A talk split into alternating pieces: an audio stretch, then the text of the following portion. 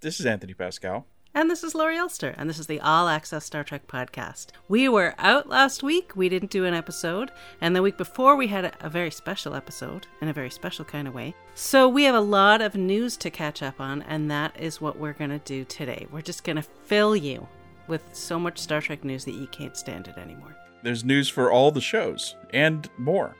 And celebrity, there's just so much fun stuff going on. So let's start with Star Trek Picard and, you know, for so long we've been talking about this limited series, these three seasons. Then we heard Patrick Stewart talking about, oh, I would like to do a movie or something. Um, and now even Alex Kurtzman is saying it's not impossible to do something else, to do more. Specifically, to do more Star Trek Picard, like a season four, which makes zero sense. I think this is bullshit. Okay, like yes, they they said it at the TCA. So this is at one of those industry things. It's the Television Critics Association. You know, they signed these people up for 3 years, including Patrick. I think he wants to do more you know, Star Trek acting, but I just I just don't think there's going to be a fourth season of Star Trek Picard. Yeah, I think it seems more likely that they would be some of the characters would roll into a spin-off or some other project. Right. The Star Trek Legacy project that Terry wants to do is definitely something that is possible. I guess we've always assumed, though, that Jean Luc Picard really wouldn't be part of that, or at best a cameo once in right. a while. Truly handing the torch off, and, you know, he goes and retires again for the fourth or fifth time or whatever. Like Frank Sinatra's farewell concert. yeah. They just keep going. I mean, I just don't see him doing a series regular thing. I, I think doing two seasons back to back wiped him out.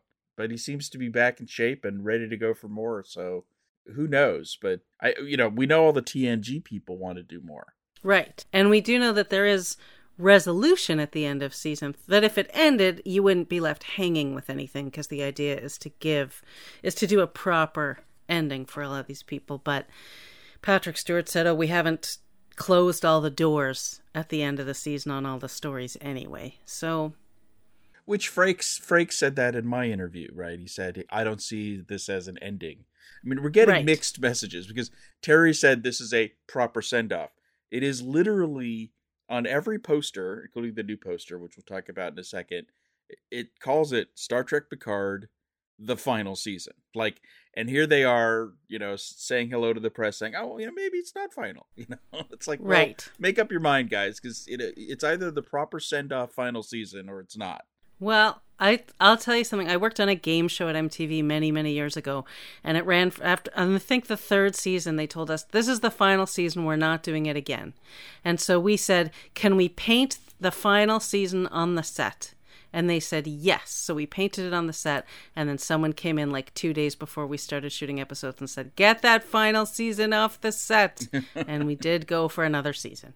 Well, you know, that's good. So there was a nice TCA panel. Uh, so it was Patrick and Alex and Terry, and they brought Gates and Michael Dorn. And they all looked great. Gates talked about how she's going to be doing more action this season, which was a bit of a surprise. We knew that uh, Michelle Hurd's going to be doing action, but uh, so we don't really think of Gates with stunts, but she is a dancer. I was gonna say, like anyone who's a dancer can do all kinds of cool physical stuff yeah. and make it look great. So I love that she's doing it. I think you know we know she stays in shape, so she's ready for it. And then Michael Dorn is talking. It's so funny because you think of Worf as the action guy, but he says that he's all about the you know continuing the search for who he is. I'm really interesting interested to see what they do with Worf. Um, he's in Starfleet. He's got this different outfit. He's got a new sword. He's a pacifist. But there's this like new trailer that shows him waving his sword around. So obviously he's not no he's not Gandhi. You know he's he's definitely right. You know so it just it sounds very complicated and we know that he had a lot of thoughts. I mean, if you remember, for years he was pitching his own show, and Terry and he apparently talked a lot about developing this character. So I have a feeling there's going to be a lot going on with Worf this season. Yeah, Patrick Stewart said Worf has become increasingly complex, and that he found that delightful. I mean, because uh, in a lot of ways, Worf was. I mean, he was a great character, but he was often used as like a foil. Like he's always the guy on the bridge who says, "Let's shoot at him," and then Jean-Luc Picard says, "Well, let's try some diplomacy." You know, so well, like Shaxs wanting to, you know, eject the warp core or whatever. It's like the right. same. He's that guy who always wants to do that, and he has to be held back. And he was also used, I think, for comic relief a lot too. Right, and also there's uh, there's a good video of this of like whenever they wanted to show some alien is like really tough, they knock out Worf or something. Right. you know, he got punched around a lot. So I, I, it'll be interesting to see what they do with him. So we mentioned this, the big thing they revealed at the TCA event is the new poster, the official season poster. Um, and it's it's very retro. Yeah. I mean, knowing Terry, um, you know, because he loves the movies, I thought we might get like a classic movie poster look. Um, but then again, Mike McMahan has kind of stolen that already, right? Right. Yeah. So he, he can't really dip into the Bob Peak well of movie posters. So, but it still looks very retro. It looks like an old book cover, like really yeah. cool. I mean, I think it looks great. I'm also judging the size of everybody's heads to help me figure out how much they're in it. right. Well, Frakes is pretty prominent, so there's going to be a lot of Riker, but he's he already told us that he's doing 10 episodes. Who's the second largest head. Well, I'd say Geordi and Crusher are sort of tied for second place. Well, we know she starts things off, so. Right. So the other interesting thing is that uh, Patrick Stewart said that Picard feels abandoned by Crusher because she disappeared out of his life. This is what he said at that same event. Um, and that he adored her. That was never resolved. And she has a surprise that thrills and then enrages him, which goes back to a theory that we've talked about a while ago. The kid theory, the secret the kid child theory. theory. Like I, I mean, I do have. I would need a really good reason, as if they're serving me, but they should, um, for why she wouldn't tell him, unless it's that Wesley is his son. That's the other. Oh man, I don't think that's it. But I, the, I mean, the secret kid theory makes so much sense that I now it's like it can't be that because it seems so obvious that that's what this big deal is. But what would thrill and then enrage him? I mean, I have a child. Why didn't you tell me? There you go, thrilled and enraged. Yeah, it it makes perfect sense, and it's personal to him, um, and it says a lot about their backstory. Now we know that they really haven't talked for years. So right. why haven't they talked? And he's mad about it. He feels like she disappeared. It sounds like she went off to do something that she felt was really important, and he felt abandoned.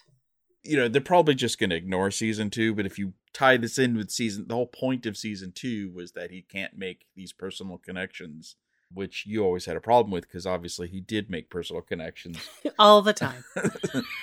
but you know, the payoff was him finally admitting, you know, love with Laris. That could complicate this everything with Beverly. So obviously Laris is not going to be there for long. Maybe you know show up in episode one, and that's that's about it. She'll say, "Sorry, I have to go back to Romulus." Oh wait, I can't. I have to go somewhere else.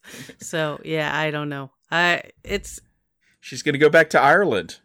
Yeah, that's what it is. Um, to the Romulan colony there. But uh, it is. I the only other thing I'm like, is she going to tell him it's a medical thing that she has a surprise? I don't know.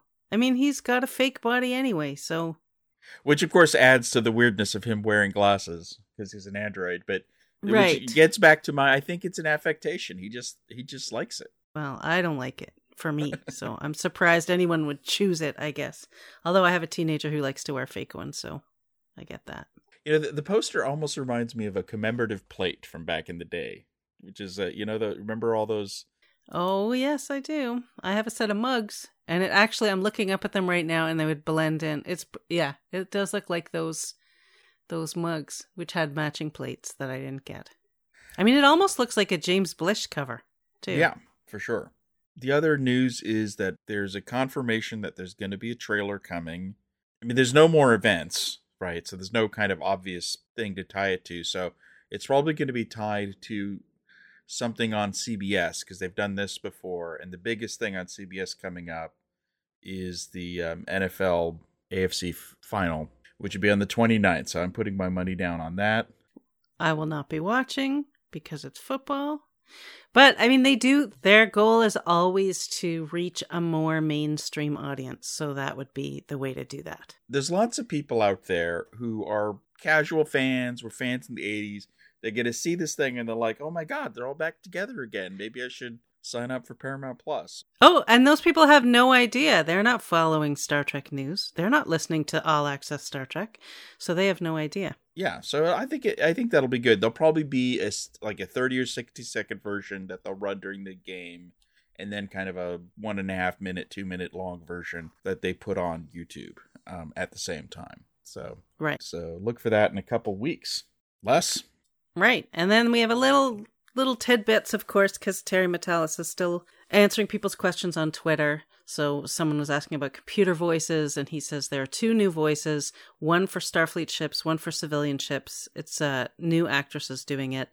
And someone brought up that Majel Roddenberry had recorded a phonetics, had like done a made basically a whole library, so that they could use her voice for the computer. But one, he actually wasn't aware of it, and two, that the time and money to do all that is a whole other ball game. Yeah, I mean, just because something's possible. Well, first of all, she, they didn't finish it. Rob Roddenberry's talked about this. They didn't finish the database. Second is, you know, but now that they have this AI, machine learning, all that kind of stuff, which is why James Earl Jones is providing the voice in Star Wars things, but it's not actually him anymore. It's his voice being recreated via AIs, but it's it is expensive. It's just cheaper to hire someone. So it's a and his point was I could either bring back some legacy actor like you know Moriarty, or I could spend all the money on doing this AI thing, and I, you know money's not infinite obviously so. No i agree with the choice. I think it i think you know i would lo- i would love to hear her voice but maybe it'll be a different show where they'll do that. You need the computer voice all the time in every episode so they're not using the james earl jones voice in every episode of every new star wars show. So right. it, you know it just it just becomes a, a pain. Um it's just easier. So but maybe someday you know with ai you know someday we've already seen AI actors, and that's going to be happening more. And I would not be surprised if you see, you know, simulated Nimoy full on live Ugh. action someday as, as Spock in something. I, I do not want that. But next week, let's have some AIs do our podcast. well, we'd still have to tell them what to say, unless we. I guess we could have the AI that that that AI thing that could uh, create conversation. So just go for the whole thing. Sure. All right. Now you guys have something to look forward to for next week. all right. Is that all the Picard news? Did we get it all? Yeah. You know, it's it's uh, there's some other little things, but I think we should just move on to another show. How about Strange New Worlds? Sure. So Anson Mount was interviewed as part of that big Trek Talks 2 uh, fundraiser for the Hollywood Food Coalition that we were talking about in our last episode. You know, he said what he's been saying for a while, which is we really go for it in season two. We're trying new things that haven't been done before. But he got specific, semi specific, I guess, when he said that the crossover with Lower Decks is not the craziest episode of season two and that he said there's one that's coming towards the end of the season and they had to work weekends and people were not angry about it and they were excited to come to Sunday rehearsals. Right. The word rehearsal, everyone's putting the pieces together and I think it does add up that this means they are going to do a musical on or some kind of musical number you know in an episode. That's what I think too. I'll, you know, I I know it doesn't make any sense, but I always felt like Discovery deserved a musical episode because they've all been wanting it for so long. But of course, show wise, it makes a lot more sense to do it on Strange New Worlds. I mean, Alex Kurtzman has said many times he would love to find a way to do it, and which is what he used to say about doing a crossover. So, you know, he's kind of telegraphed that this is happening, but there was a recent interview with Anthony Rapp about his new play on Broadway. He said that they want to do a musical on Discovery and they keep on pressuring the showrunners. So it doesn't sound like that's happening in season five for them. So yeah, it it even though it makes sense because of the talent they have on Discovery, Mm-hmm. I don't know who could sing. I mean, obviously, Celia can sing yeah, beautifully. but I don't know who else can. I mean, we we heard a little bit of you know um, Ethan Peck. I mean, he could hold a a tune, but you know he can't really sing.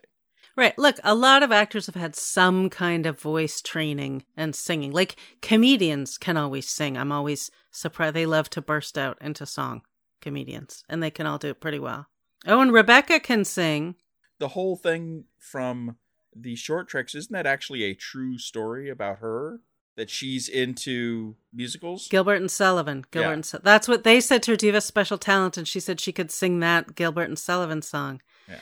So, the Major General song, right? yeah, Yeah, no, she and she sings. So they have a couple, you know, they have I'm sure they have enough people who can sing and then people who can fake it. you know, we know that they're doing crazy stuff in season two, so I'm looking forward to it. Yeah, I'm all for a musical episode. I I still will hold out hopes that Discovery will get one because I think they've earned it. But I I'd like one on Strange New Worlds. I like I like musical episodes. I, I'm not a huge fan of musicals, but I'm a huge fan of them doing something fun and interesting. and nuts. Yeah. Yeah. The other thing Anson said that I loved was that he's really excited about Carol Kane and that he loved working with her. He's a huge fan and that she was really fun to work with. It definitely sounds like she's going to be adding a lot of humor, which we've talked about before, and that makes sense. The way he talked about working with her now she has a different perspective. So, yeah, that's going to be fun. Yeah, I'm excited for that. I think it'll be a good season.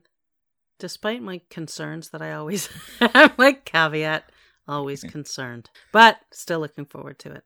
We haven't really heard a bad thing about season two. We're just a little concerned about Kirk, but I I've decided to you know just that Paul Wesley is said that he's going to be different in season two, so I'm kind of waiting to see on that. Yeah, maybe that'll all work out. Well, I appreciate your optimism. How's that? I'm so nervous about Kirk. Okay, so uh, we've got another show to talk about. Let's get into Lower Decks. Sure. So and and Mike McMahan was also at the Trek Talks 2 event and gave us a bit of a production update, which was that they're working on season 4, which we knew, and he gave us a few tidbits about what to expect in the season. I mean, I know it's just hype, but he's he says he thinks it's their best and their funniest. You know, and, and he's hard on himself, so it's just I think this gets to how they're they've grown more and more confident as things have gone on. That could only work out well, I feel like, is once you're not second guessing yourself, I think you tap into the your best self as a writer and as a performer. So they're definitely not tiring of their own show. No. So he said some of the new things to look forward to is they're going to Orion, which should be fun. Star Trek's never gone to Orion, has it? I don't think so. No, I mean, I guess they always did their, whenever you saw Orion's in charge of things, they were always somewhere else. Like they had a colony somewhere, Yeah. or they were at an outpost somewhere, something like that.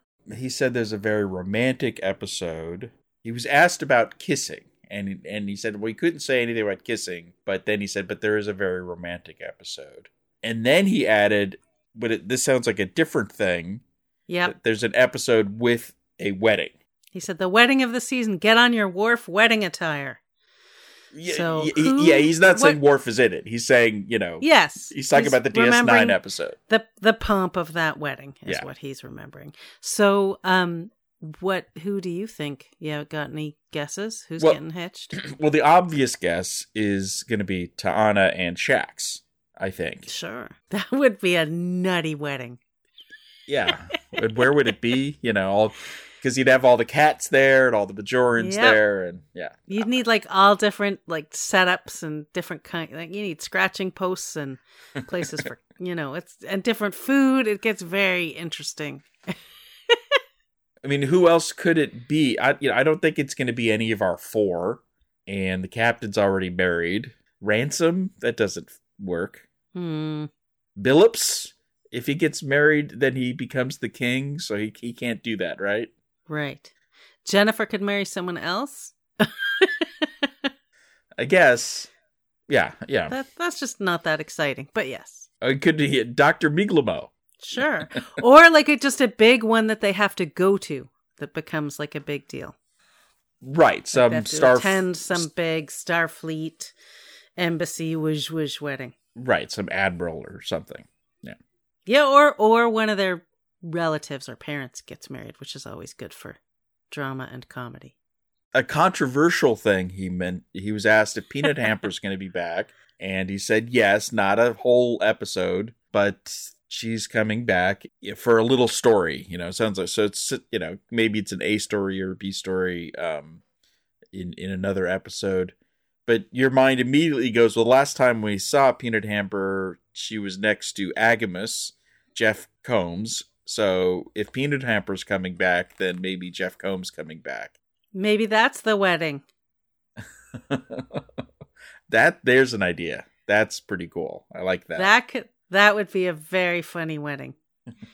yeah, I think I mean the point he was trying to make was it's not going to be like Peanut Hamper having adventures off by herself without Yeah. anybody else. So, but yeah, no, I'm that I'm really looking forward to with no concerns or caveats. There's nothing else about season four, and he definitely didn't say anything about season five. We don't know if there is even going to be a season five. But we think there is. Probably. He gave some good, you know, uh it's it's all in the site, but he gave some good sort of background information on plans they had for the show that they changed and the way that they've been doing things. So, it's a good it's a good read and it's a good watch. I felt seen because he was talking about Easter eggs, and he was saying that they started off, which makes sense when they were writing the show and making the show. They would just put things in for fun for themselves, and then it. eh, He talked about it. It's kind of become a cottage industry, and he feels bad sometimes that they've got so many in a given episode, and he knows that someone is going to have to go through the episode. And I'm like, yeah, I, someone was me Yeah, someone is Tony. Well, it's not just me. I, everyone pitches in. Yeah, every week we have a, a little discussion of what did you see, and uh, and we always miss things, you know, because there's just so much. And we debate things. Sometimes it's like, well, I think it was this. Well, no, I don't think it was that. But I like that he said, you know, in retrospect, I guess we should have assumed that people would do that. It's like, yeah, Yeah. you know, you know your audience. It's funny. Like, I'm sure as soon as they realized that was happening, they were like, oh, of course. Of course that's happening.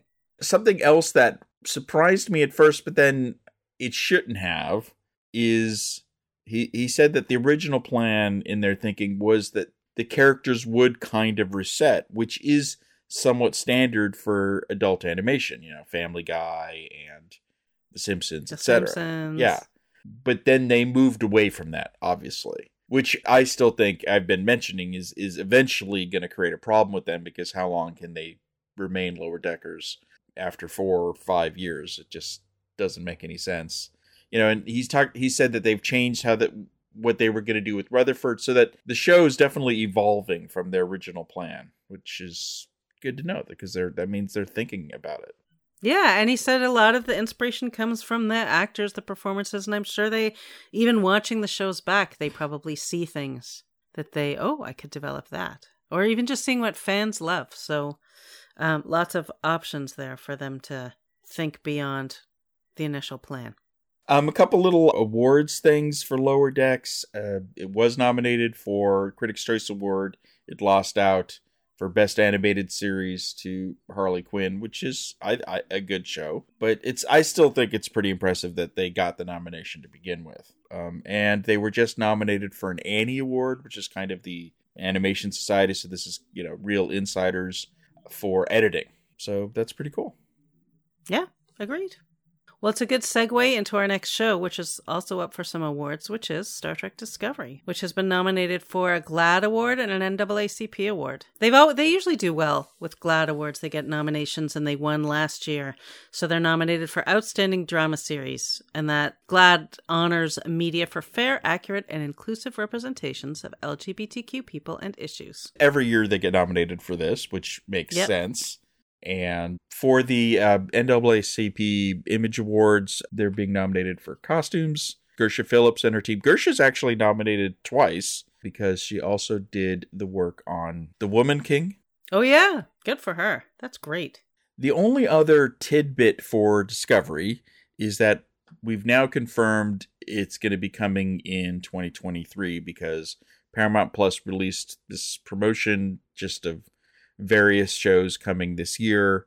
That's the thing that included the little shot of Worf with his sword. And there was a bit from the Discovery trailer that we've already seen, but it said now coming in 2023, which that trailer didn't say when they released it originally. So So now we know for sure. I mean, we always thought that, but now it's well, I thought they might spread things out more, you know, because they still haven't ordered any new shows. But it looks like they are going to put 50 episodes out this year. If all 10 of Discovery come out this year. right. They could just start before the end of the year. Right. 5 Which- 5 this year, 5 next year. But Right. yeah, I think we're getting at least 45 episodes of Star Trek this year. And th- there's only one other show to talk about, which is going to have 10 episodes this year, and that's Prodigy. They hope it's going to be this year. They said. Dan and Kevin mentioned that that you know Paramount Plus want to spread things out, so it's possible they move season two Prodigy to 2024 Ugh. if they want all of Discovery this year, and they you know and they and they are trying to spread things out. But that would be weird because Prodigy's the only show that they've actually got 20 episodes ordered. Every other show they've only got 10 episodes ordered. So, but they're well into production on, um, according to the producers, on Prodigy season two. And when they talk about season two, they're talking about all 20 episodes. So they are currently looking at animatics for the last two episodes, 19 and 20, and they've already locked in the animation on the first two episodes, episodes one and two. So Right. They're doing the final mix on those. So that I just think that must be exhausting. Getting all these episodes in all different at all different stages of production. It's a lot. Ben Hibon has a very you know and the others have a very difficult job of of juggling all of those different because because it has such a long lead time you know they are every episode is in a different stage and they're all happening at the same time it's crazy Yeah, it's nuts. But they look, they're delivering. First season was great. So they do not have a green light yet for season three, of course. They're waiting to see about that. But they have they were on Trek Talks too, and they've done some other interviews that we've been rounding up. So they've talked a lot about they said, you know, season one was really about the kids stealing a ship, and season two is about earning a ship. It's a different flavor for season two, they said from season one. they talked about how when you look back at something, you should be able to recognize that it's a different season. So they don't they want you to be able to 10 years from now be able to look at season 1 and look at season 2 at a moment and know immediately which season it is. They don't blend together. And they use Star Wars and Empire Strikes Back as an example of how those films had a very different look to them. So um, I think that's an interesting point of view. And a big difference they talked about is how the kids are now on a ship with more adults on it Yeah. and there's going to be more interactions with adults. But they made it clear that this is still about the kids. So no matter how many commanders and lieutenants and ever that's on this ship, and we've you know we talked about this in our speculation thing that we think that they are going to have some new people they're dealing with, and maybe those are going to be legacy people. But it's going to be about the kids still, not going to be about suddenly about Admiral Janeway and her command staff. Um, Right. uh, even though she's going to be a big part of it. They also pointed out some plot things, which is like Essentia is still out there. Don't forget. so they've we've got some some threads to follow up on. Like Gwyn has her mission. You know, we've got Dal who has to deal with not being the captain. So there's there's a lot of stuff still going on that from season one that will carry into season two, but it is going to be a big shift. They did essentially confirm what we've been saying about why they that it was not a big deal to them to kill hologram Janeway. They said it would be riskier not to do it. Essentially because they were handing the kids off to Admiral Janeway. Yeah, as we've been saying, that that gave them too many Janeways. They can't have two mentors. Someone had to go. The fake Janeway kicked to the curb. Well, they did it in a beautiful way. They gave her a good send off. It was. It was sweet and nice. Yeah. And her legacy will live on. And I, I suspect she'll show up in some fashion. Right, because they could have, you know, there's a file there before she met the kids, a smaller file. That's all her stuff in it. So, and they, they talked about the kids are going to grow up. Like, the again, also, like, they're not resetting, obviously. So, these kids are getting older, and that's going to change things. I mean, besides Murph, who we're waiting to see what he morphs into, um, the kids themselves are growing up and they're becoming part of Starfleet, and it's going to change them. I mean, things have already changed them. Yeah, so it sounds like that you know they're not just sitting around saying let's just do more of what we were doing. You know, they are Right. you know the show's going to change quite a bit and i think that's it's an int- i mean they got rid of the ship they changed murph these guys are taking risks and they're killing off a main character but you know i i think it's working so far and so i'm looking forward to it. And what's i mean these guys so love the show. They were talking about how they were meeting with the head of animation at Paramount, who was asking them about season three, and they you know they've got you know it hasn't been ordered yet, um, but they've got ideas for season three, and they're like they want to do season four, and they want to do a movie. They said, Yeah. Hey. And they said not necessarily an animated one. yeah, they. I mean these they have big lofty. I think they the term they used is lofty dreams for for Prodigy. They want to do a live action movie. They want to do theme park rides, you know, so they've got a lot of ideas, and that's great, you know. And I love it. I'm so excited. I mean, this show fills me with such happiness all the time. So the more they want to do, it just makes me even more excited. I mean, obviously, you know what's going on with Paramount Pictures is like, God, who the hell knows?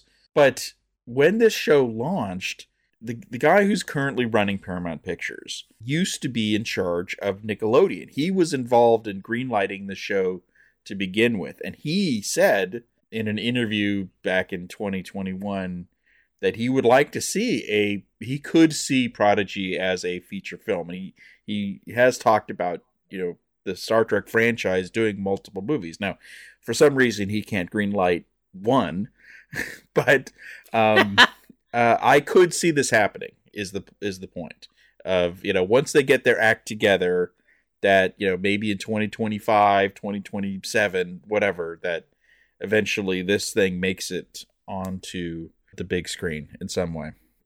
Yep. It sounds it all sounds quite possible.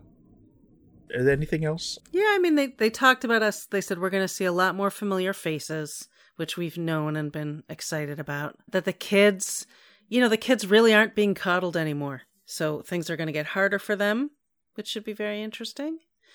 And uh, Kate Mulgrew was talking about, you know, she said there's tension that was suggested in season one is realized in season two. And you'll be on the edge of your seat for every single character. Yeah, I'm not sure what that means, but it's I'm already on the edge of my seat. I'm ready. you know they were saying that Admiral Janeway isn't going to be cuddly like hologram Janeway often was, you know. So I think some of that tension will be with Admiral Janeway. She, you know, she is their mentor, but she's not, you know, she's got other things to do Yep. Then take care of these kids. To hire a babysitter. I think that a legacy character will be somehow minding them or you know something. Yep. Could be Naomi Wildman. Um, I'm just throwing that out there as a crazy theory. Um, I love Naomi Wildman. I know it doesn't necessarily make sense story wise, but I just really want to see those kids meet Neelix. it just feels like a thing that should. First of all, like, I want to see animated Neelix desperately, but I also just think it's such a natural fit. yeah, I'm sure he would do it. Ethan Phillips. Yeah, it would be great. Yep. So uh, before we move on to the next thing, just to, um, there's been some merch from Prodigy. There's two books that came out this week. One is essentially the novelization of the game, and another one is called Dangerous Trade. These are YA books. I need to read the one about the game because I couldn't finish the game. so I need to know what happens. And the volume one of the Blu-ray, meaning episodes one through ten, also came out. So we should hopefully have reviews of some of these coming up soon. You know, by the way, just speaking of books, I'm excited that they just announced the autobiography of Benjamin Sisko. Yeah, that's cool. They're running through all the captains and Spock, so this is the fifth one in the series. It's Deep Space Nine's 30th anniversary this year, so the timing is good. Sisko is all over the place. He's he's leading this new comic book. Yeah. He's got a new book out. It's he's it's a big year for Sisko. You know, and we all wish that we could get Avery Brooks involved again. It's not going to happen, but the desire is out there. Right, because Kate voiced the audiobook for the most recent one, the autobiography of Kathryn Janeway, which was really cool. But Yeah. Shatner didn't do the um his and uh Patrick Stewart didn't do his. So that was the first time someone actually did it. Right. So we're gonna bring up a show that gets brought up every once in a while. Um the Section 31 show. It's so funny because we're watching, like, Michelle Yeoh is having a huge year, as we've talked about. She just won a Golden Globe for Everything Everywhere All at Once. We, you know, I think she's definitely going to get an Oscar nomination. I think she has a sh- good shot at possibly winning, but who knows? She's in the top two. Cate Blanchett, a lot of Yes. people are, you know, so Yes, people are saying it might be Cate Blanchett. So you know her her price is going up, her availability is going down. She's doing a lot of TV shows, but at the same time, we suddenly get a little update from the chief programming officer of Paramount Streaming, who said at the at the TCA press tour event that there are still conversations and that it's still in development. The Section Thirty One series. I mean, why does she even have to say it? Just don't. Just stop. Just stop. Because the same God lover, the same woman a year ago said they're going to have an announcement soon. Right. So you you're just not allowed to say this anymore. You just stop. Just uh, you know, announce the show or say we've decided to move on or Michelle's too busy. Everything else is just like annoying at this point. Yeah, I mean, I almost feel like they're saying it just to make it sound like we still have Michelle Yeoh. And it's like, well, you don't, because she's busy and popular. Well, but Michelle Yeoh, I mean, that's the thing. She wants to do it too. If if if they she could fit it into her schedule, it could happen if all the pieces come together. Sure. This week marks the one year anniversary. They announced new seasons for all the shows. Remember, and they gave us the schedule or close to the schedule for 2022. But they that was a year ago, and as of now, they're going to run out of shows by the end of this year, um, except for Prodigy. So they've got to announce something Yep. or they're out of Star Trek for 2024. Now they're No. they're going to uh, get another season of Strange New Worlds. That may have already happened quietly, you know, um, behind the scenes. Right. Hopefully we'll learn something. Maybe they're waiting till they launch Picard or they want to see how Picard goes, who knows. Yeah, I don't know. They're just dangling the ideas in front of us.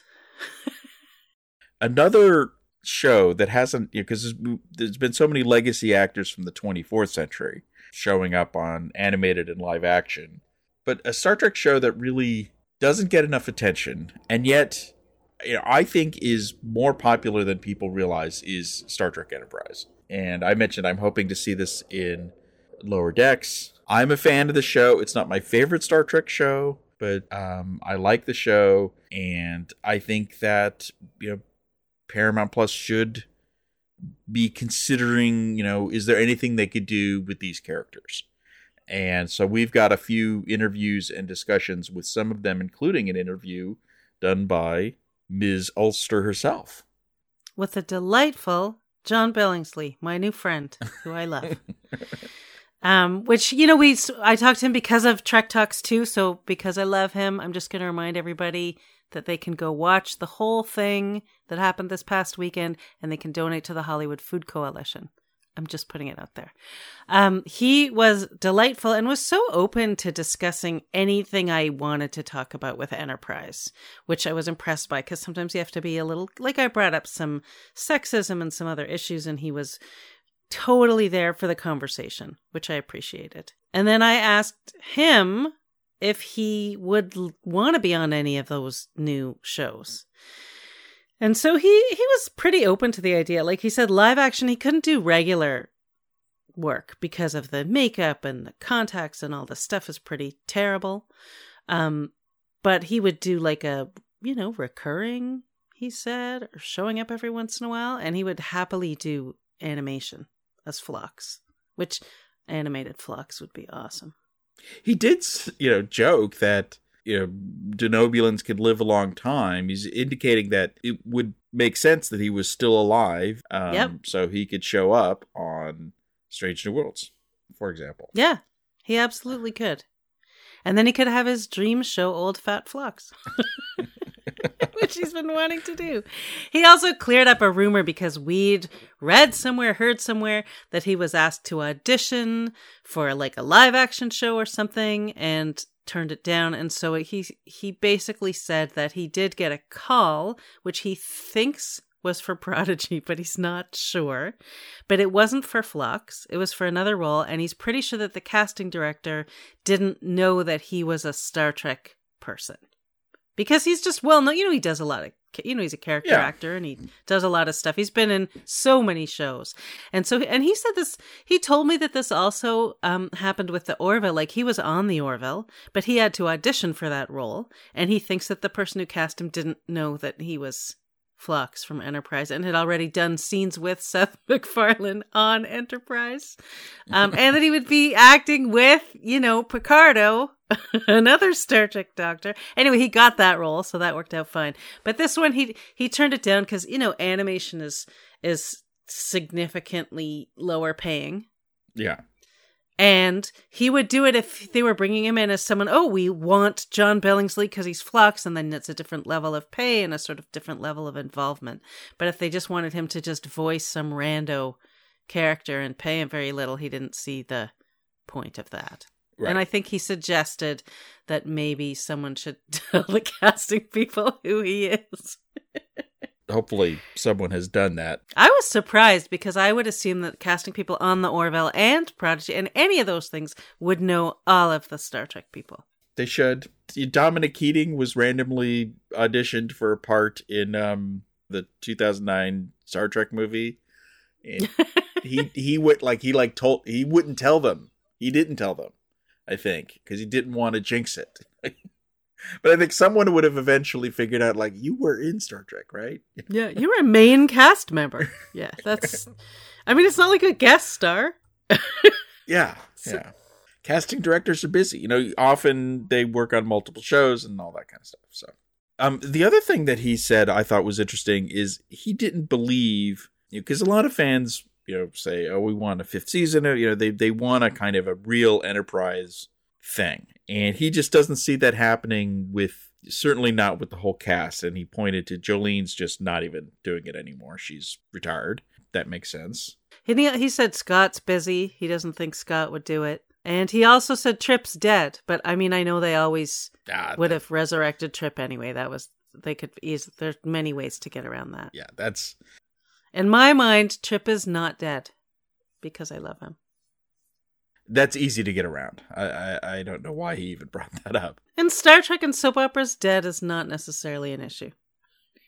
There's a lot of other good stuff in that interview. He's critical of the network and of the tone, um, and he, he really tries to skirt around how he thinks Manny Coto is great, but not a big fan of torture because there was that one episode in season three where Archer decided to torture a guy. Then there was uh, for Trek Talks itself, there was a chat with Scott Bakula, who doesn't do a lot of stuff like this, so that was great. And he, you know, jumped on UPN as well. He, I mean, he seems convinced that Enterprise would have ran seven seasons if it was syndicated and not on UPN. I'm not sure that's true because syndication was kind of dying. Drama syndication, you know, um, Deep Space Nine was syndicated, TNG was syndicated, but you know, by the early 2000s, that was kind of going out of favor. So, but he's convinced of that. I thought that was an interesting point of view. Well, and I also think, based on like what John Billingsley was saying too, is that Scott was very involved at a higher, like was trying to get involved in things and be an advocate for the show at the time. So he would have had some insight into what was going on then. He, he was asked like if Alex Kurtzman calls, like, yeah, you know, I'd I'd take a call from Alex Kurtzman to you know bring back Archer in live action, and he you know and also animation. So he's he, and it wasn't dismissive. Like he seems totally open to it. Yeah. I think it's worth considering. You know, if they could afford him, can they pay him CSI money or NCIS money? I don't know. You know, Yeah, I don't know. I think it'd be fun to see Archer again. Everyone says, you know, President Archer would be great to see him as president of the Federation. Yeah, that's true. Yeah. The big question is where's Porthos? Please tell me Porthos is still okay. Well, Scotty was only, you know, that was an alternate timeline what he was doing with the dog. So, um, Porthos is probably fine in this in the in the prime timeline. Yeah, just need to know that Porthos is good. All right. Well, other people who've been asked if they would return to Star Trek include, well, everybody, but also there was an interview with Sofia Boutella, who was in Star Trek Beyond. She was at Steel City Comic Con in December, and someone, of course, said, Would you want to come back? And she said she would do another Star Trek movie in a heartbeat, that she loved the character, she loved working with the cast. Uh, she got very close to Simon Pegg when they were doing Beyond and they became good friends. And of course, she hasn't heard anything concrete about a movie. Just the same rumors that we've heard. But it sounds like she's keeping in touch with Simon Pegg, Yep. and she says she hear hears things, but doesn't really know anything. It, it's such a no brainer that if they do a fourth movie, that they put her on the ship. I'm not saying replacing Chekov, but notionally as a, another you know person in the bridge crew. You know why wouldn't you do that? It feels it feels right. I would agree. In weirder celebrity news. I so love this. I'm so excited about this. You you, what, you talk about it. Well, so Nicolas Cage was being interviewed, um, and the, the interviewer said to him, "Oh, you know, Pedro Pascal really wants to get you into the Star Wars franchise." And Nicolas Cage goes, "No, no, no, I'm a Trekkie." He's like, "I wouldn't do Star Wars." He's a Star Trek guy. He grew up watching Shatner. He loves Chris Pine.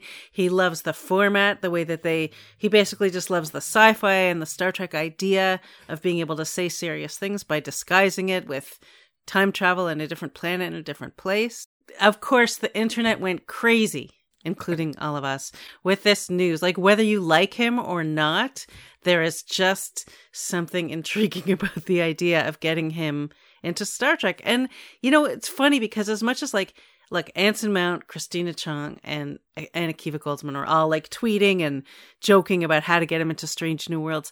I feel like to me, this is this solves the movie problem. Yeah, I mean, uh, first of all, he doesn't do you know he doesn't do TV. Like, think about it. Have you ever seen Nicolas Cage on a TV show? He was going to star in a Tiger King show, which would have been great, but he doesn't do TV. He just does feature films. He does like four a year, and he's been done like four a year since 1980. But he just does movies, and I think yeah, he'd be great. He could play a villain. He could play a crazy admiral. He could play. I mean, there's so many things he could do. I'm not even partic- like a fan of his. I, I find sometimes he's really annoying and I just wish he wasn't there. Sometimes he's perfect. It totally depends. But I but I'm like, you know what? Do a movie, put him in it. You'll get the movie made. You'll get you'll get butts in seats. You'll sell tickets. Everybody will go see it. What I don't want, I don't need him to play a character we already know. I don't need that. He should play a completely new character. Yeah, that would be fine. I mean, yeah, you know, he could kill it as like a Trelane or something, you know. But uh, I, You I don't need that. You don't need it. sure, yeah, no, the the the it would be fun to create something for him, and maybe even get you know because he's he's very thoughtful when he was talking about Star Trek and Yes. and and and the allegorical. I mean, the thing about Nicolas Cage is people think he's just this crazy guy, but when you ever see an interview, he was very thoughtful. He puts a lot, even when he's acting crazy. Like those are choices he's making as an actor because he feels like that's the thing to do with that character. And it looks crazy, but you know, there's a method to his madness. And I'm a big fan of his, and always have been. I loved when he talked about Star Trek. I was like, oh, this is a guy who actually really watches it and knows what it's about. Yeah. Because some people, they love it for the phasers, you know? And sure, that's fine. But he, he gets the whole point of it. Um, I think we're out of news. I think we end with Cage. That's it. That's the end of news. Um, It's a lot of news. there's nothing else to talk about. I guess we should just talk about our bits of the week. All right, why don't you start? Well, I'm following up on a bit I think I did way back in 2021 when there's this um, outdoor campaign in Los Angeles for LA Care, which is a public healthcare system here in LA. And they had this Live Long and Prosper campaign, and it was pictures of Leonard Nimoy, and it was Star Trek themed to get people into getting vaccinations. And they just launched a new campaign this week, and they this time LeVar Burton is joining. So there's these billboards in LA with Spock on one side, Geordi on the other, and it says "Get vax, get boosted, be there for the next generation." And I think that's just great. I love it. You know, LeVar is involved, and he, you know, talked about how important this all is, and the Nimoy family and Paramount. You know, so this is all above board, and I think it's it's fantastic. Yeah, I would agree. What's your bit of the week? Mine is some totally random clip from 2020 that came up of Patrick Stewart making chicken mole enchiladas with Jamie Oliver. And it's so, I mean, Patrick Stewart says he's never done a cooking show before. Which makes Jamie Oliver so happy. It's they're they're creating a dish that Patrick Stewart said he had when he was in Mexico in 1984 filming Dune which is so funny because he loved this dish. I think my favorite part of the video, it's like about eight or nine minutes long, is Jamie Oliver says that he says when his missus is around, when the missus is around, he likes to wiggle his, his bum while he's chopping, you know. so he makes and and Sunny Ozell is there, sitting there, and so he has Sir Patrick wiggle his bum while he's chopping. And I'm like, where else can you see Picard wiggling his bum while he chops some kind of food up? Anyway, it's just delightful and fun, a good distraction, and it looks uh, pretty delicious. Yeah, I'm a big fan of uh, enchiladas and mole. Yeah, it just it looked really really good and more than I could ever learn to do. But I think he said at the beginning I, there's a longer clip somewhere and he asked him like do you cook and Patrick says nobody makes really good toast. okay. I'm not sure that's really brag worthy, but uh, okay. Well, I you know what? I remember a very old story from um one of those books about, you know, visiting the set of the original series and DeForest Kelley had like a toast specialty as well. Still so... not sure it's worth bragging over. I mean, if, if, French toast, you know, something, but just toast. Okay, so anyway, um, w- with that, I think we're done.